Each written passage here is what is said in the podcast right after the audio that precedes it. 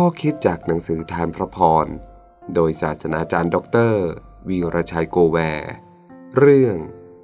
รู้จักยั้งคิด คนอ่อนต่อโลกเชื่อไปหมดทุกอย่าง แต่คนสุขุมรอบคอบ รู้จักยั้งคิดในแต่ละก้าว สุภาษิตบทที่ 14 ข้อ 15 ความเชื่อ คือความแน่ใจในสิ่งที่วาดหวัง ความเชื่อเป็นพลังขับเคลื่อนชีวิต แต่เราต้องแยกแยะให้เห็นความแตกต่าง ระหว่างอะไรคือความเชื่อ และอะไรคือความงมงาย เพื่อความปลอดภัยและแน่ใจว่า เราไม่ถูกความงมงายครอบงำ เราจะต้องมีสามสิ่งวางเรียงตามลำดับที่ถูกต้อง คือ ความเชื่อ ข้อเท็จจริง และความรู้สึก คนงมงายเอาความรู้สึกนำ และไม่นำพาเหตุผลข้อเท็จจริง ผู้ที่เอาอารมณ์เดินหน้า และให้ปัญญาเดินหลัง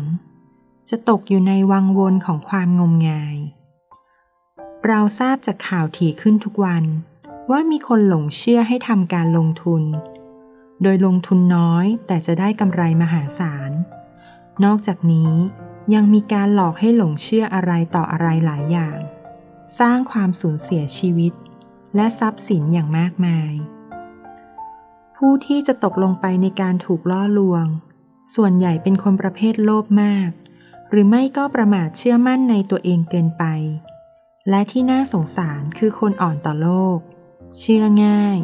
ขาดประสบการณ์ จะถูกจูงใจ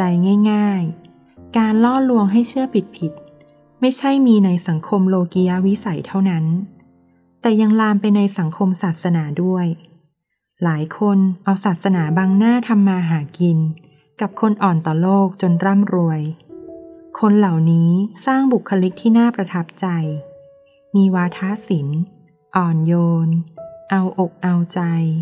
และแสดงตนเป็นเหมือนผู้วิเศษ ผู้บริสุทธิ์ เป็นที่น่าเลื่อมใส ลอกเลียนแบบของจริง เราต้องยอมรับว่า ของปลอมทุกวันนี้ทำได้เหมือนของจริง และบางทีดูงามกว่าของจริงเสียอีก แต่คนสุขุมรอบคอบ รู้จักยั้งคิดในแต่ละย่างก้าว คนสุขุมมีวิจารณญาณ มีสติ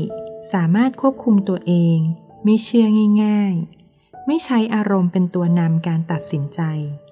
แต่ศึกษาหาข้อเท็จจริง ไม่ไหลไปตามคนหมู่มาก ไม่อินกับโฆษณาชวนเชื่อที่เกินจริง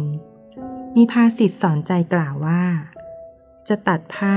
ถ้าคิดสองครั้ง จะตัดครั้งเดียว แต่ถ้าคิดครั้งเดียว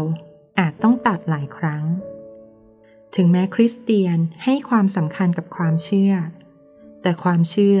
จะต้องตั้งอยู่บนการฟังที่ดี สอนเราไม่ให้เชื่อในทุกสิ่งที่ได้ยินหรือได้เห็น เพราะในยุคสุดท้าย จะมีการล่อลวง การอัศจรรย์เท็จ การอวดอ้างเป็นคนพิเศษจากสวรรค์ ระวัง คนดีๆ อาจถูกล่อลวงให้หลงได้ ตราบใดที่เรายึดพระเยซูคริสต์เป็นศูนย์กลางชีวิต แสวงหาแผ่นดินของพระเจ้าและความชอบธรรมก่อน มีสติ คิดรอบคอบ อยู่ใกล้ผู้เลี้ยงคือพระคริสต์เราจะไม่หลงทาง และปลอดภัย